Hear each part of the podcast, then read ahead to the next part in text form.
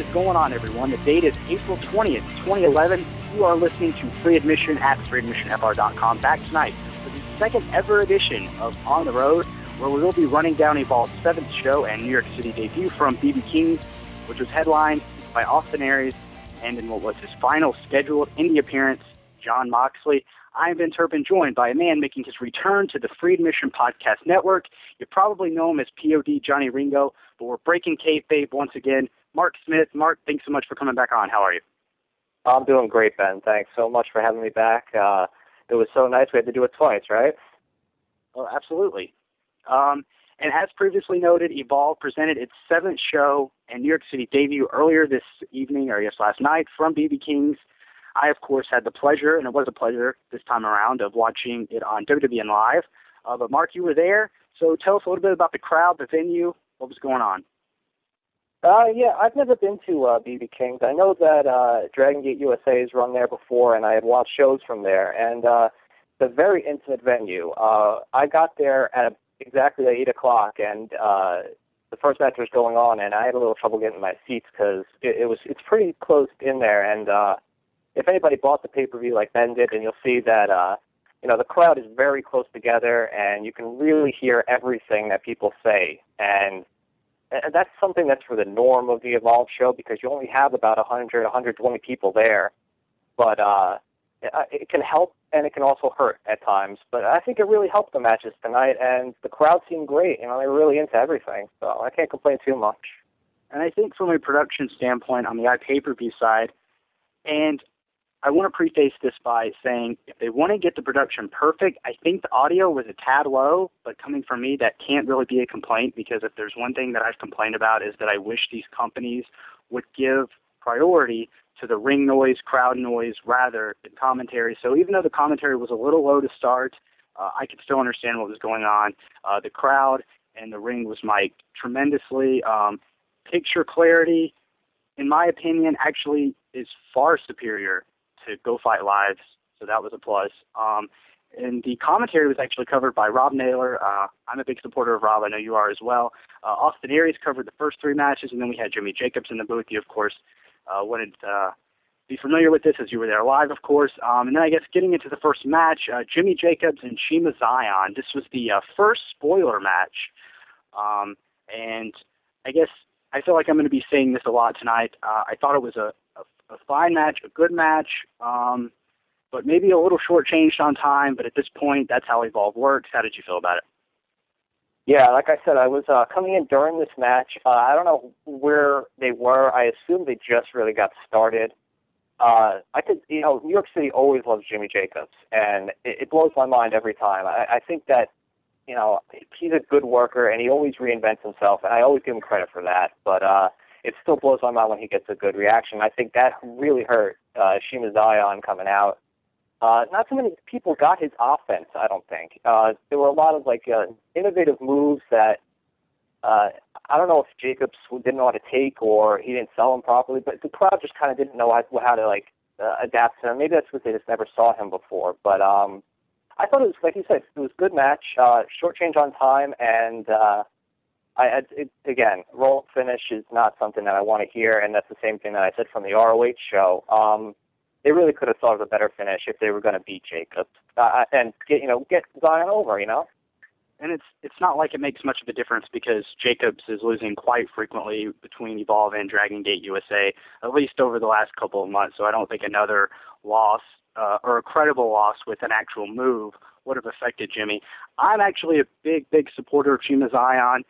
I agree. I don't. I think the problem is that a lot of people just aren't familiar with him, which is something uh, I have a hard time swallowing. Just because he has been around for a long, long time. He's still fairly young. I mean, he's in his mid mid mid twenties, I believe, maybe late later twenties, and I mean, he's been around for a long time.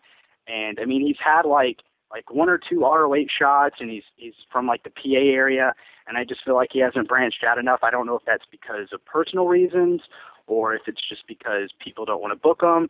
Uh, but I'm very excited to see him get him get a win here. I think it does establish him immediately, at least, at least because he did get a win, um, and I hope to see him in not only Evolve or Dragon Gate USA, but everywhere as soon as possible, as much as possible.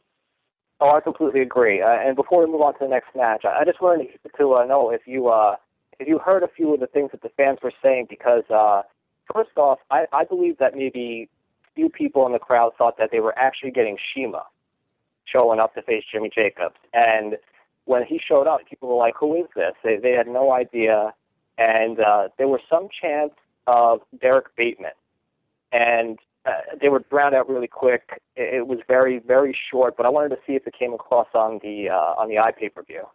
I I should I should probably be better to. I mean, I should be able to answer this question better, but I feel like a lot of things you could tell were coming through. I mean, obviously, when you have an intimate setting, and we talked about this just before we came on, you have an intimate setting, you have 120 people there, you're going to be able to hear what every particular person may or may not say, um, and it's going to stand out. Uh, but I didn't really catch a lot of things. Maybe it's because I wasn't paying attention, but I can't say that that came across, uh, at least from my end.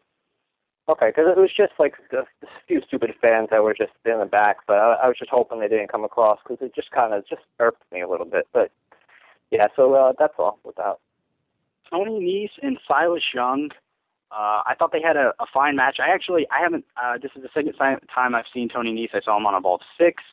Um, I think he kind of represents. I mean, he has a good look. He represents that kind of like new breed MMA type indie style that everybody seems to be doing a lot of nowadays. Um, it, it was pretty short, but I was fine with that. Um, I think you felt it got a little more time, but I think it only got like three, four, five minutes. Um, so I was fine. It with it. It, yeah, it was a very good match. It felt a little bit longer than that live. Um, that's probably not a good thing. Uh, Tony is a Long Island guy. Uh, I've seen him a few times out of uh, Mikey Whipwreck's Federation, the uh, NYWC. Um, and I'm almost 100% sure he's Trent Barreta's brother. I, I'm not sure. I believe so, though and he's great. Every time I've seen him, he used to be called Maverick. Uh, he's really, really stepped up his game, and I thought that if if Gabe is signing people, that I think that in these first two matches, that Tony Nese and Shiima Xion are the first two guys that I would sign because if anybody gets a wind of him, I mean, Silas Young, he, he's you know he's very hit or miss, and he was definitely on tonight. But I think Tony Nese absolutely shine. So yeah, like I said, I'm a fan of Nese. I've seen him twice now. Um, obviously, want to see more of him in the future. After this match, and we got this was kind of the start of something or a preview of something that we would get uh, quite frequently over the course of the night. Uh, but Larry Davis and Reby Sky were at ringside. I think they came out at the beginning of the show and they sat out there for the first three matches and then came back uh, a- after intermission. Uh, but I think I can safely say that nobody gives a shit about Larry Davis and Reby Sky, other than the things that they maybe want to do to Reby Sky. Uh, I don't know how you feel about these two. Yeah, you know, I, it's a very touchy subject because um, I think Reby Sky as a performer is actually very good at what she does. Um, I think that she can draw good heel heat, and I think that Larry Davis, uh, Larry Dallas, I keep wanting to call him that because of who he was previously associated with, but Larry Dallas, I think that he really brings down any segment that he's in, and that that goes for later on in the show as well. And him as a character, like there are so many better guys out there who can cut a promo and be in that spot. Reby can stay, that's fine. I understand that she's there for her reasons. You know, she's good, but he he just got the worst kind of go away heat that anybody could imagine. So I'm with you. Just drop him. I think so. And with Larry Davis, um, I actually he's a good in in where they use him like in Dragon Gate USA in Atlanta, and I I assume they do this in other markets. But they basically just had him out there trying to shill you know like front or second row tickets that maybe they have open. Uh, you know, hey, you can get this second row, and it's going to be on camera side, and you get to be on camera side, and he's just going up and down the line, you know, before people come in. And but he wasn't on the show at all uh, or maybe he was. Maybe I'm misremembering. I know Reby Sky was on the show uh, and got you know in like a cat fight or whatever. But I think he's fine in that you know perspective. But as a character, as you said, just complete go away heat and uh, yeah, there's not one like positive attribute. And we'll get into it a little bit later. But I just feel like I don't really understand where it's going. He's been on every Evolve show, and it's just like if there's one thing that I had to get rid of on Evolve shows, he would be it. Uh, the Absolutely. Third, the third match, uh, Jon Davis, Johnny Gargano was actually the second spoiler match. Uh, this, I, you know, I'll have to watch it back. I don't know if I ever will watch it back, but I feel like I could watch this back. And this might be, I think, uh, Sami and Zack Sabre's like kind of clear runaway. But if there was something that kind of competed with it, it would be this match. Uh, I enjoyed the hell out of this match. Um, for, for a long time, and maybe it was, you know, due to his ROH run, I just couldn't, you know, have cared less about Jon Davis, you know, and I guess that's what losing consistently for two years will probably do to somebody or for my feelings towards somebody. Uh, he had some awesome power moves in this match. He was probably, he probably, I feel like, and you'd be better to answer this, but he got over, um, which, you know, it's, I don't, I don't think I've ever seen him over at any point, at least in ROH, and that's pretty much where I've seen him the most. And he's been in FIP and, he's actually quite over, I think, in the southern like Florida region in that area. But um, Gargano, you know, he's improved tremendously over like the last three or four months. I think that Dragon Gate tour really helped him a lot. Uh, so I really enjoyed this match. Um, but Jon Davis was the star of this match, in my opinion, and one of the stars in the night. Oh, big time! Uh, he he really deserves to be brought back, and with the promo later on that he he comes back out for that we'll touch on. They really they really got him uh, over. He got himself over, like you said. Uh, when this match started, uh, Gargano had a lot of fans cheering for him, and I was surprised because when you have Larry Dallas out there and you're associating yourself with him, usually you're going to get booed. And it, he got a good reception, and the fans were behind him mostly. Uh, I really don't think a lot of people knew who Jon Davis was. Uh, there was some Dark City chants, but it was nothing substantial, and uh, nobody really cared for a while until um, uh, okay, it was when Gargano stopped being bought as like a babyface in peril. Um, he wasn't selling like like the, power moves that you would think that you know oh this should really keep him down for a while. Like I remember that uh, Jon Davis hit this like lariat, and I was like that's got to be the end of the match. And Gargano gets pinned one two, and right after the three he sits up and starts holding his chin, and like sits right up. So I was like, he's not selling. He doesn't look like he's playing the babyface in peril, even though he's getting cheered. And then it kind of turned, and everybody started saying, okay, it's not Gargano as a babyface, it's Jon Davis. And all of a sudden, this chant broke out of nowhere. Um, the fans went nuts. And then the finish, which I thought was great. Uh, I, I like the submission that Gargano's doing, the Gargano escape, which I believe I suggested on Twitter, but that's another story. But uh, I, I love the uh, border city stretch for more common use or common. Yeah, right. Yeah, I think that's a great move for him. It's perfect. It adds another dimension, and he's got a lot of depth now, and he's stringing moves together. So yeah, this was a really, really good match, and the finish was very strong. It got Gargano over, and you really believe that Davis had the tap. So uh, I give this two thumbs up, big time. Yeah, Davis did the did like a two move combination, and that was like a big near fall. And then Gargano went into like his finishing sequence where he does like the three moves, like the the slice bread number two, uh, top rope cutter super kick, that combination. I felt like the crowd really wasn't behind that near fall, but then I loved the finish. I thought the crowd would have been more behind the finish uh, than they were, um, given you know like the Davis near fall, uh, just like less than a minute previously, or a minute, minute and a half, two minutes previously. And then uh, when he powered up out of the Border City stretch, I thought it was very impressive. And then right back into it, um, I love the finish. Uh, really, like I said, I thought Jon Davis was like one of the stars of the night.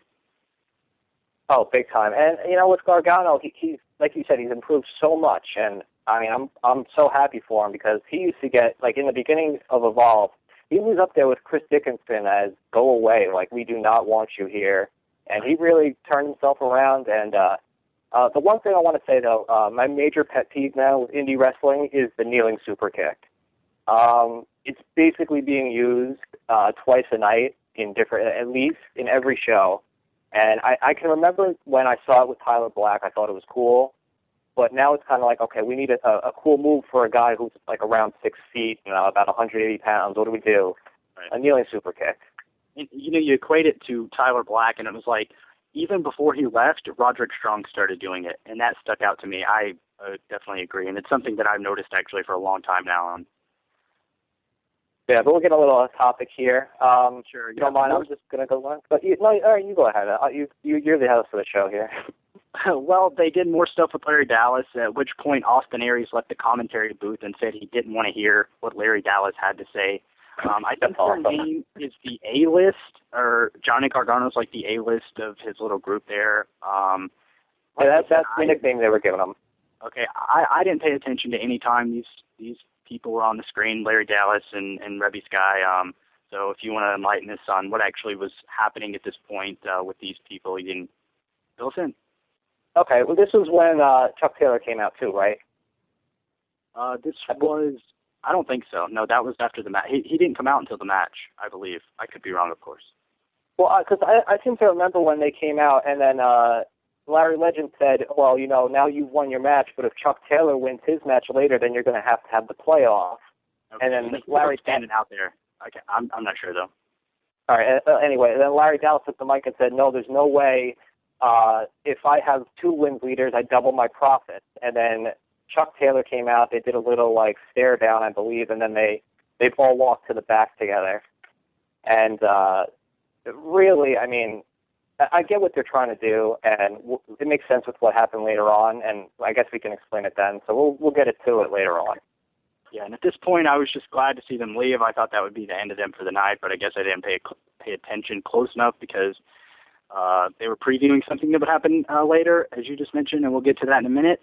Uh, but Facade and Jason Gory against Frightmare and Jigsaw, I'm probably one of the biggest Facade supporters out there. He does have a tendency to take high risk, and that's exactly what uh, what that means when you fall on your face sometimes. But uh, I feel like I feel like there's an element missing from certain other indies and have been for a while and still are, you know, where a guy like Facade is like really fits in. Um, and I think him and Jason Gory, I thought they had unique looks. Uh, I've never seen Jason Gory before, but like I said, I'm a big Facade supporter. Uh, and you can talk about this match. Uh, when they came out, uh, nobody really knew who they were, and that that wasn't a shock. I, I really haven't seen anything from them, and all I knew was that Jigsaw and Frightmare were coming out, and that's all that New York City really cared about. Um, I don't know how it came over, but this is one of the loud, uh, the loudest pops of the night when they came out. Um, basically, uh, you know, everybody gave them a shot. Uh, I think that what hurt them the most, with this being Facade, I, I think that uh, how it's pronounced, I'm not sure, and Jason Gory. Uh, I think that Jigsaw and Frightmare got too much offense too early because it was obvious they were going to be the face team, and for anybody to care about, uh, you know, the, the team that's not Jigsaw and Frightmare, they should have had, you know, a good stretch of time where he started to do the walking across the ropes and stuff, and uh, all the kip up spots. And I thought they did real well. Did they secure a spot? Probably not. Um, Jigsaw and Frightmare looked good. It was a lot of fun. And uh, you know, what did you think about it? I mean, for you know a six minute sprint with a lot of spots, I thought it was really fun. And probably six minutes underrating it probably what like ten minutes, but uh, a lot of spots. I, I'm a fan of big spot, a lot of spots. That's why I watch indie wrestling. Um, you know, like I said, I'm a big fan of Facade. Uh, I agree. I mean, you know, standard logic in a wrestling match would say that it should have been the opposite, uh, depending on your heel face dynamics. But uh, I mean, I thought it was a fun match, and you know, I mean, I hope Facade comes back. I, like I said, I'm not familiar with Jason Gory at all, but Facade is, you know, a guy that, uh, like I said, a huge supporter of, and uh, you know, with Evolve, I don't know, he, I don't know, he's a unique personality. That's I guess what I wanted to say, and uh, they, uh, I guess, Frightmare and Jigsaw are three and zero now. I don't know how that has any relevance because they show up like every other Evolve show, and there's like no other tag teams. And they don't even have a singles belt, so wh- wh- why are the tag teams competing? So what's the point, you know? Right. We can get to that at the end of the show. Maybe we'll discuss that for a little bit too, because that's something I'm going to be a little griped about. Yeah, sure. Um, the and then what I thought was probably the match of the night, easily the match of the night actually. Uh, Zack Sabre Jr., Sami Callihan. Uh, I should have previously mentioned, maybe I did, but uh, Naylor was joined in commentary by Jimmy Jacobs in the previous match, uh, so that's what we had for the rest of the evening.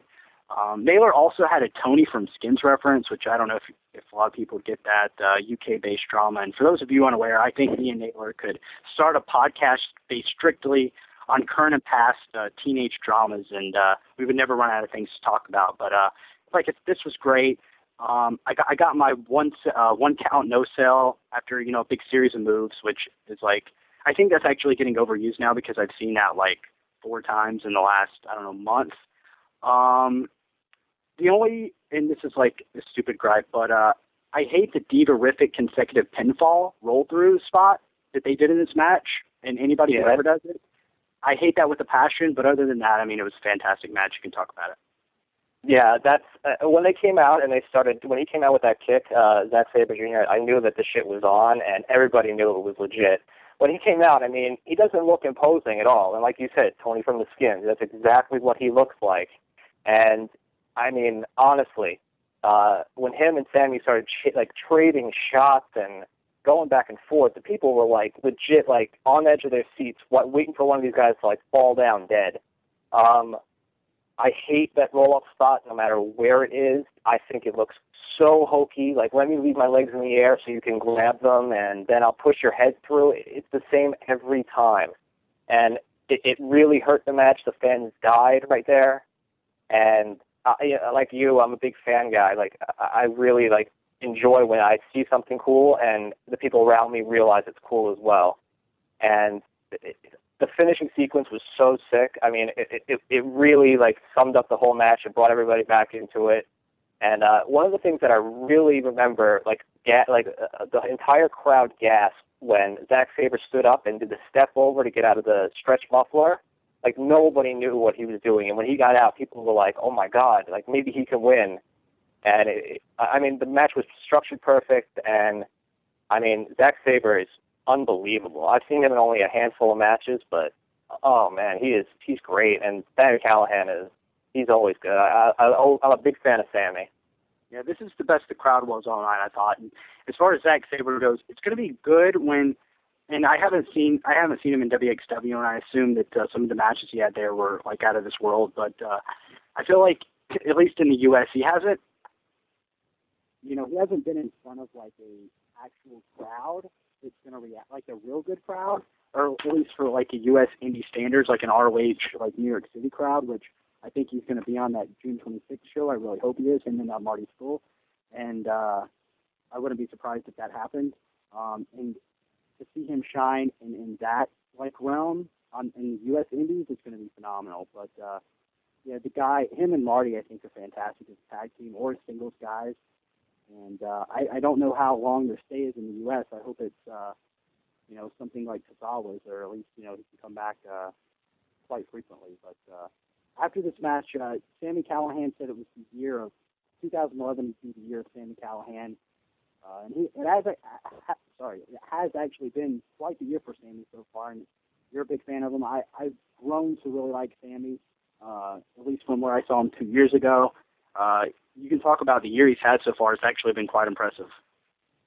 Well, Sami, I mean, I wish that he would get a spot in ROH again because I thought that some of his better matches were during that time when he was getting tryouts in Dayton and such.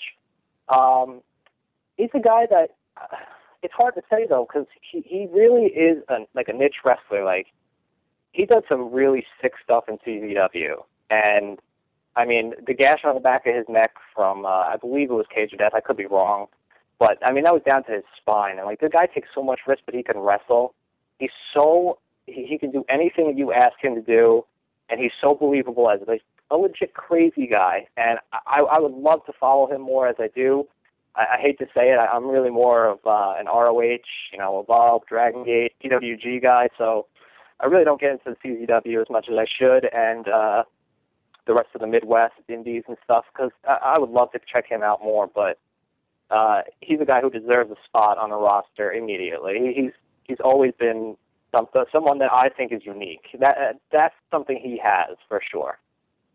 And I mean, one of his biggest mainstays in CZW and working in that uh, ECW arena, the Asylum, whatever they're calling it this week, that's a real downer for me. I don't know how you feel, but I don't want to get too off base in, in that context. But yeah, the, the, the CZW crowd sucks. We can move on now. Yeah. Uh, at this point, we went to intermission. I thought we were going to get some footage of the Jeff Peterson Memorial Cup from 2010, which would have popped me tremendously because that's yet to been released on DVD. But uh, that wouldn't be the case. Instead, we get Sal Rinauro and Larry Sweeney, uh, which was from the 2008 Jeff Peterson uh, Memorial Cup, I believe. It was actually the longest match on the iPay per view. Um, I, I didn't pay attention, but it lasted like the whole intermission, which was at least 20 minutes. Right. Uh, I also wanted to take, uh, you know, we're at intermission. I wanted to mention something that was, uh, they did a poll on the uh, EvolveWrestling.com website. I believe it's Evolve Wrestling for the title of the show. I think it was between it, it was between Aries and Moxley or Taylor and Tozawa. And I looked two days before they announced it, and Taylor Tozawa was leading 70 to 30 percent. Um, so you know that Gabe does this quite frequently, uh, where things, you know, like he asks the people or does a poll, and like the opposite happens of what the people actually want. Uh, but it does make sense that uh, Aries Moxley was on last, given what played out uh, later in the night. I don't know how you feel about that. That's one of Gabe's things that he's uh, kind of used on the internet lately.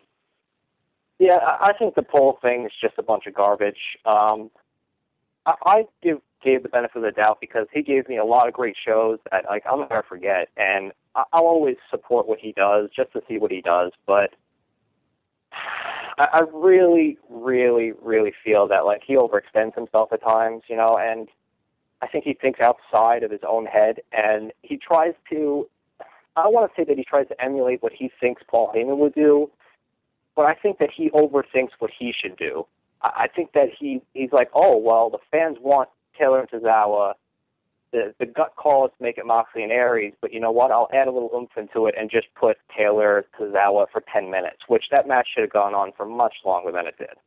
And I can understand it taking away from Aries Moxley, but the way that that finished, like uh, you really were going to take away from that. Like everybody left there, kind of like the best thing they saw from that match was Moxley's speech after. So, I mean, what does that say for it? You know, it, nobody really remember what happened. It, it, it it's a weird way, but that's just something he does. So. We got more Larry Dallas who came out. Then we got a Jon Davis promo. This was actually pretty good. He didn't really say a lot. He said it had been a rough year and he let the fans down. Uh, I don't know how this got over live, but he seemed to be over at least from his uh, previous performance. Yeah, he said he was happy that the fans chanted his name and that he, you know he it was really touching to him, and they chanted his name again, and it, it was it seemed really heartfelt, and you know that's what this is all about is the guys who come out there who don't really have promo skills, but they just talk from as themselves from the heart, and he wasn't out there trying to be a tough guy.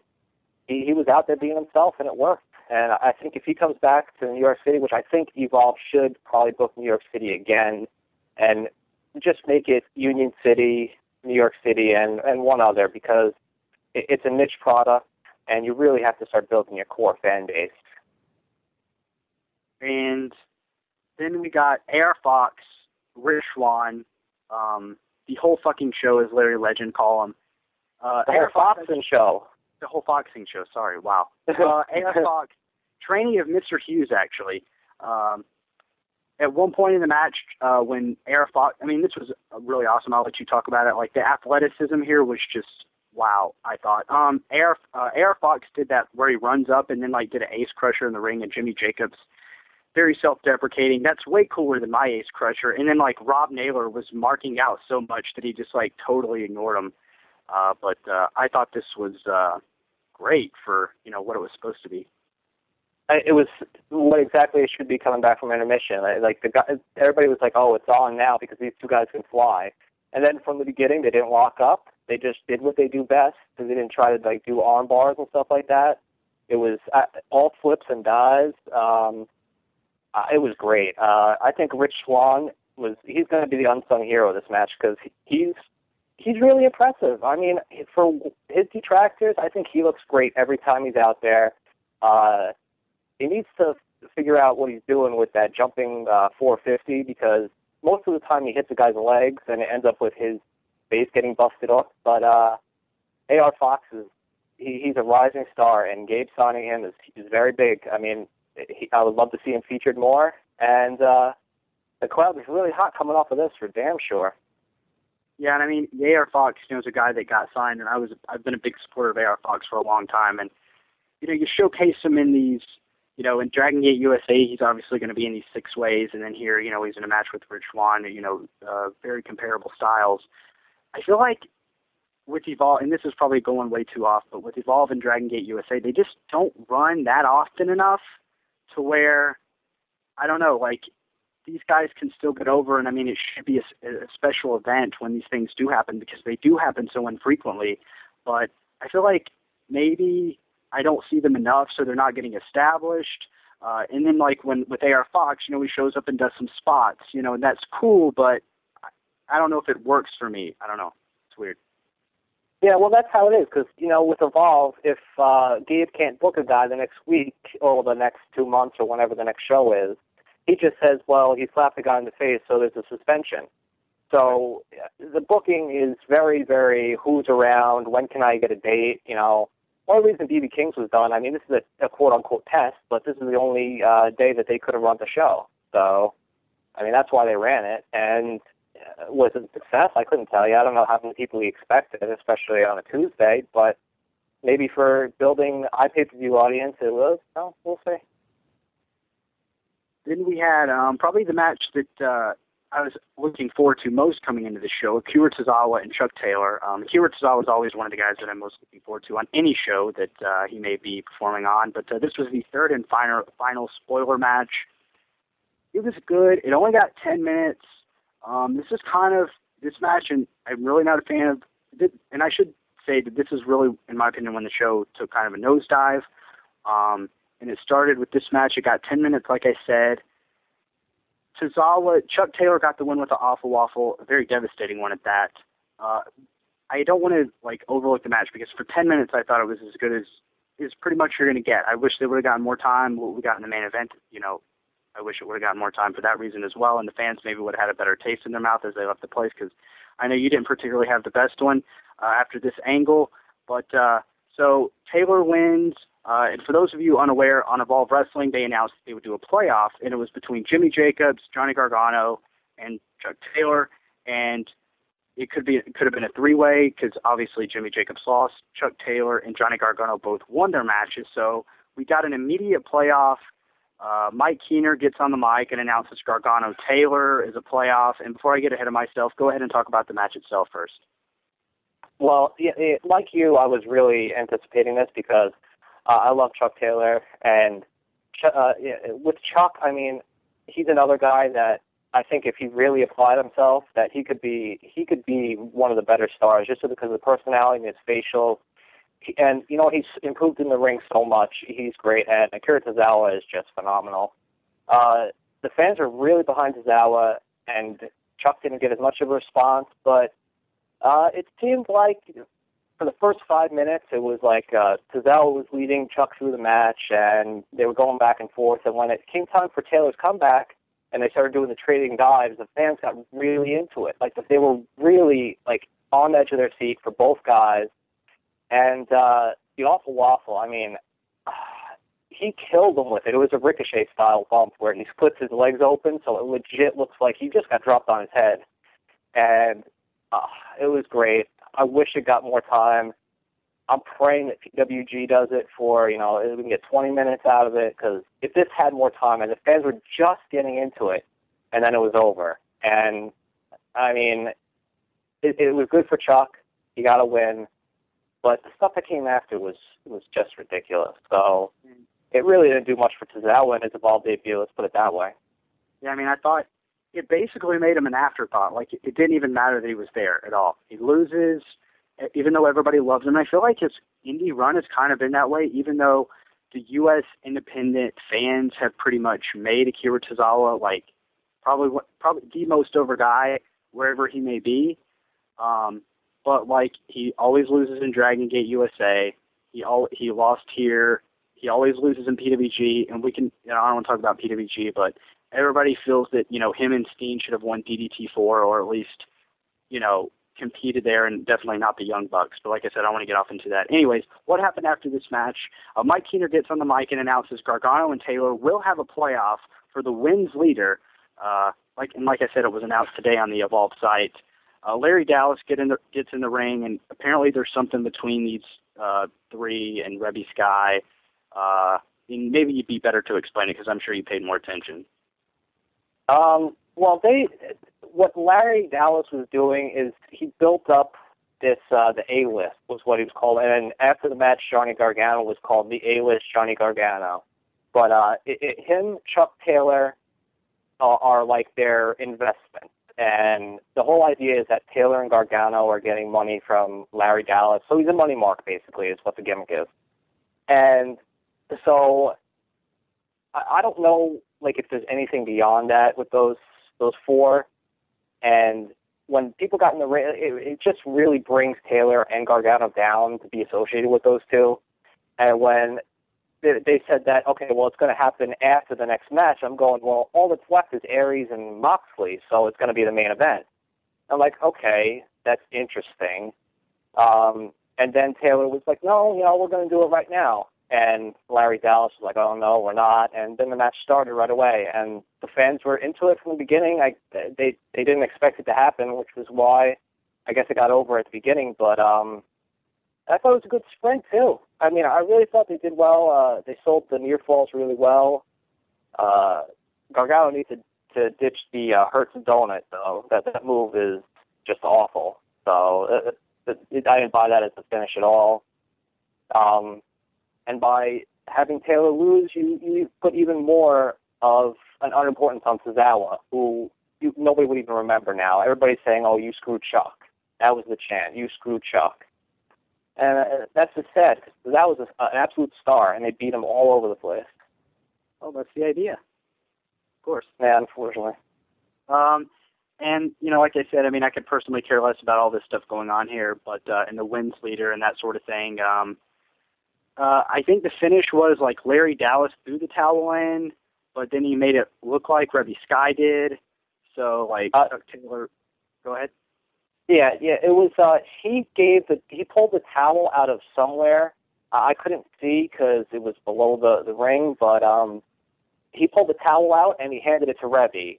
Then she walked across all the way around the ring to where I was sitting, and while the the no escape was uh, the Gargano no escape was on, they rolled through into the middle of the ring, and then she threw the towel onto Chuck and Johnny, and the the match ended. And uh, right after that, he started saying, "No, that's not what I wanted," and he pushed her, and this, that, the other thing, and there was all this dissension. Uh, just fell flat. It really fell flat. I, I think that they're trying to get Gargano over his heel and make Chuck the, the uber baby face, but it, it it, it just wasn't the right thing to do. Like I, I don't think half the crowd bought it. Then in our main event, or the main event of Evolve Seven, uh, the show is named after Jon Moxley in his final, or I guess his uh, what is being billed as his final indie appearance against Austin Aries.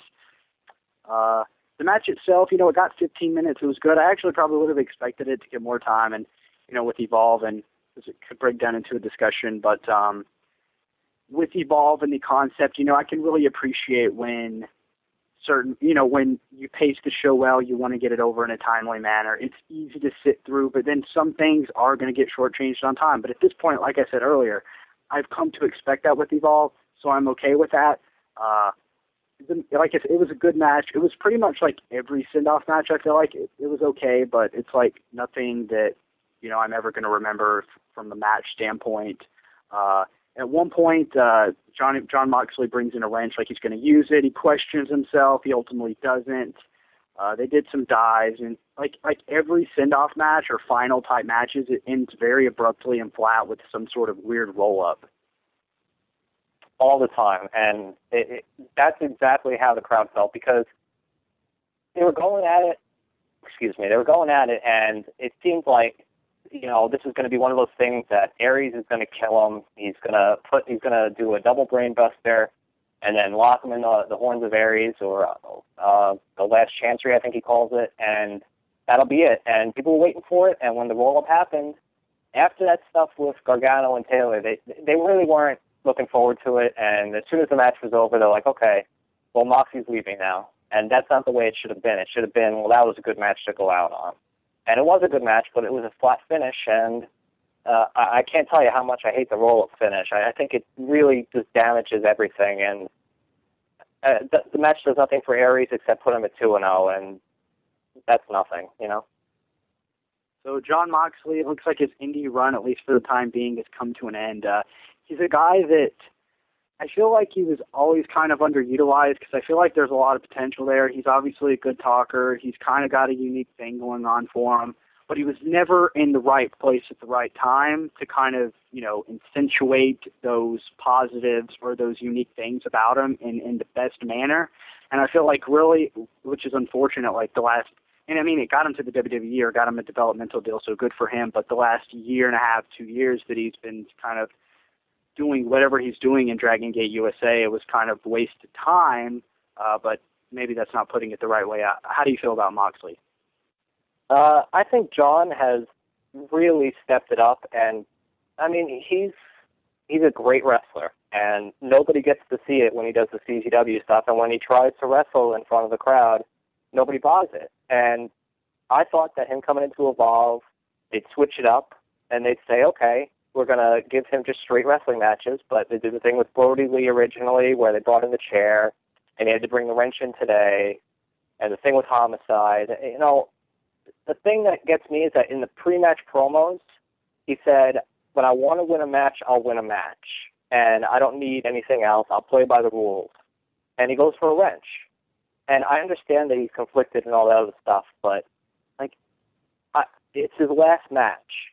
Just drop it. Just let them wrestle if you're going to give them 15 minutes, you know. And Moxley's more than capable, and Aries is more than capable. And I think that Aries is, uh, I mean, Moxley's promo is going to be something that hopefully it, it gives him a, a, an edge on the people that he's going to be training with in FCW, as long as he doesn't say fuck, because he said fuck a lot, a lot tonight. That's for sure. The locker room cleared, or I should say, Jigsaw, Rich Swann, AR Fox, Sami, Zack Sabre, probably for a few others. They drink some beers, they drink some more. Um, Sami puts over Moxley at one point. The crowd seemed like a pretty genuine moment. It didn't really translate too well to uh, or through the pay per view, I should say. Yeah, I, I was afraid it wouldn't. Um, the crowd was silent for him and letting him talk, which was always nice. Uh, it felt heartfelt, which is always good. Uh, it's very weird because for some reason going into it, I, I felt like this was some sort of Gabe swerve where he wouldn't be signing with WWE and then saying it was his last, you know, independent match, uh, you know, whatever. And I, I just had a feeling. But then when like it was actually going through, I was like, wow, he's actually gone. And I think that's how it kind of felt for a lot of people there. Was like, okay, he just had this match. He lost by roll up, and all these guys are out here giving him beers. I guess he's really leaving. And uh, more power to him. I hope that you know that he gets a, a fair shake up there because he's exactly what they look for. He's got the size, and he can wrestle, and he can talk. So uh, let, let's hope that he, he does well. I mean, we'll see. Now, before we finish up or wrap up, uh, I did something that we haven't discussed, uh, or I haven't discussed with you, is what exactly you're feeling on the Evolve concept and just the product in general. Right. Well, that also relates to what I want to talk about with uh, a championship. Um, I think the product, like you said, you you adapt and you say this is what I'm going to get from the Evolve show, and I think that it gives them a little bit of a break when you're reviewing it because you go, well, the match was 10 minutes, but that's what Evolve does. So for the 10 minutes, it was good. But I don't know that they can sustain this whole wins leader thing as being something that people can strive for. Because I understand it's an MMA concept, but they have titles too. And at the end of the day, you need a guy to be on top saying, look what I had, don't you want this? Not just saying, I have the number six and I, I think it really hurts the promotion that there's nothing there that shows that somebody's clearly on top and has been established that way. And that's what I also don't like about the booking when it comes to we can get these amount of guys at the show and we'll just throw them together and call them uh, spoiler matches or uh, special challenge matches or, you know, fight for the top or whatever. And it's just basically like when Chuck lost to Mike Quackenbush, nothing came of that. Quackenbush hasn't been booked since. And it's like, why would you even bother? It didn't help Taylor at all to lose. I believe Quackenbush even kicked out of. Uh, oh, actually, maybe not. Maybe that was at a King of Trios. But either way, like it, they've done a lot of silly things, and it doesn't make sense to me. So I think that if you have long-term goals, you keep it on iPay-per-view for every show because you run like every two months anyway. You keep it in three markets, and you, you have to get a title or a tournament going to, to give a trophy or, or something, you know, something to strive for. I, I, I don't know how you feel about it, you know. Well, I mean, I agree completely as far as the concept itself. It's me like those types of things don't particularly bother me as much as when I, in you know, is it something that I want to buy? You know, because that's what I feel like the niche audience kind of is. Like the ROH is, you know, you know ROH, PWG, put on these great super shows or and maybe this is just something because you know I was a big supporter of Gabe and ROH, and I constantly got what I wanted. But when I see, you know, when I talked about it a little bit before, when I see a match like Akira Tozawa and Chuck Taylor on a card, and it only gets 10 minutes, and like I said, I've come to accept what I'm going to get from Evolve. But at the same time, is that something that I would want to buy? You know, I can't say that it particularly is. I did buy the obviously the internet pay per view. The live element does add something. It's only fifteen dollars. Um, but I guess that's my that's my question to you. You know, like when Evolve started, you know, it's a DVD product, the World Wrestling Network, Dragon Gate USA, all these things. When you run them as super shows and you only run it once every two months, that's what they are, and people are supposed to buy the DVDs. That's the idea. And I can't imagine when they first started two years ago, you know, after ROH, that the idea was, oh, we're going to be on internet pay-per-view. Because I don't even think at that point that was really thought of at that point. I could be wrong, but at least at that time, you know, um, so how do you feel about you know that like idea? Um, you see, I, I'm I'm with you on that. Like, I, I don't think that they had any clue when they started the business, uh, started Evolve, where it was going to head, and I think that they had better plans that more people would jump on board and kind of attach themselves to Gabe, not for the fact that uh, it's Gabe, but that he was doing something that was different and at that time, Pierce really wasn't booking the best. You know, like it, it was just turning around then. And I think he was hoping that if he could keep like Davey Richards and the Young Bucks in that circle of Dragon Gate, that it would be, you know, a, a, like a an edge up on ROH. And I think that when you have these fans that are going to be watching the Evolve show, the Dragon Gate show, the Ring of Honor show. They're going to be buying the PWG uh, DVDs. They probably already bought King of Trios. That you have to, if you're going to book a super show like we've called it, it has to be a super show, and you have to have a set roster. Like they got to win over Kyle O'Reilly for Bobby Fish, and I know he's in Japan now, but like, and they had to get Kyle O'Reilly out, and same with Adam Cole. But like, it really hurts that you go from Bobby Fish having I I can't win a match no matter what I do. I, I finally win a match, but you know what? I I got Japan where I'm getting paid. Like it doesn't, you know, it it, really doesn't translate. So yeah, maybe I'm nitpicking here, but I think that the whole product as a core is a good idea, but he has to stop thinking that 10 minute matches running for a two hour show is going to keep the interest of people when you have a 15 minute uh, intermission too, because it, people aren't going to buy an hour and 45 minutes of wrestling, especially when Larry Dallas is over probably 10 minutes of it. So, right. I mean, like I said, I mean, I can appreciate that idea, but maybe that's just personally what I that I don't want from wrestling, or I'm putting in what I do want, in the fact that I do want to see Akira, or I do want to see Tozawa and Taylor go 20 minutes instead of 10 minutes. Um, even though I can sit through it and watch it and it's a lot easier, I don't know, maybe there's just an element, element of me that's disappointed and I feel like, you know, you can get through the undercard quick, that's fine. But when you get to, you know, like your sub main event, I don't know, and it just gets 10 minutes and it, I was looking forward to it more than anything else on the show, but I feel like I'm just repeating myself at this point. Uh, but no, you, you definitely have a point because I, I just went online and checked what the uh, the show time is, and it says that they were supposed to be streaming until 11 o'clock. And I know for a fact that when Chuck Taylor and Akira Tozawa came on, that it was. Bef- uh, I'm pretty sure it was before 10. And I'm going, this is going to get like 20, 25 minutes. It's going to be awesome.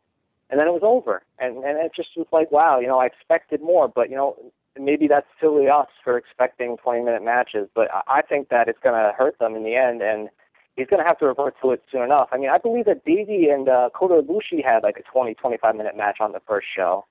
Like, whatever happens, though, you know. Yep, and I mean, I believe the show ended at 10:40.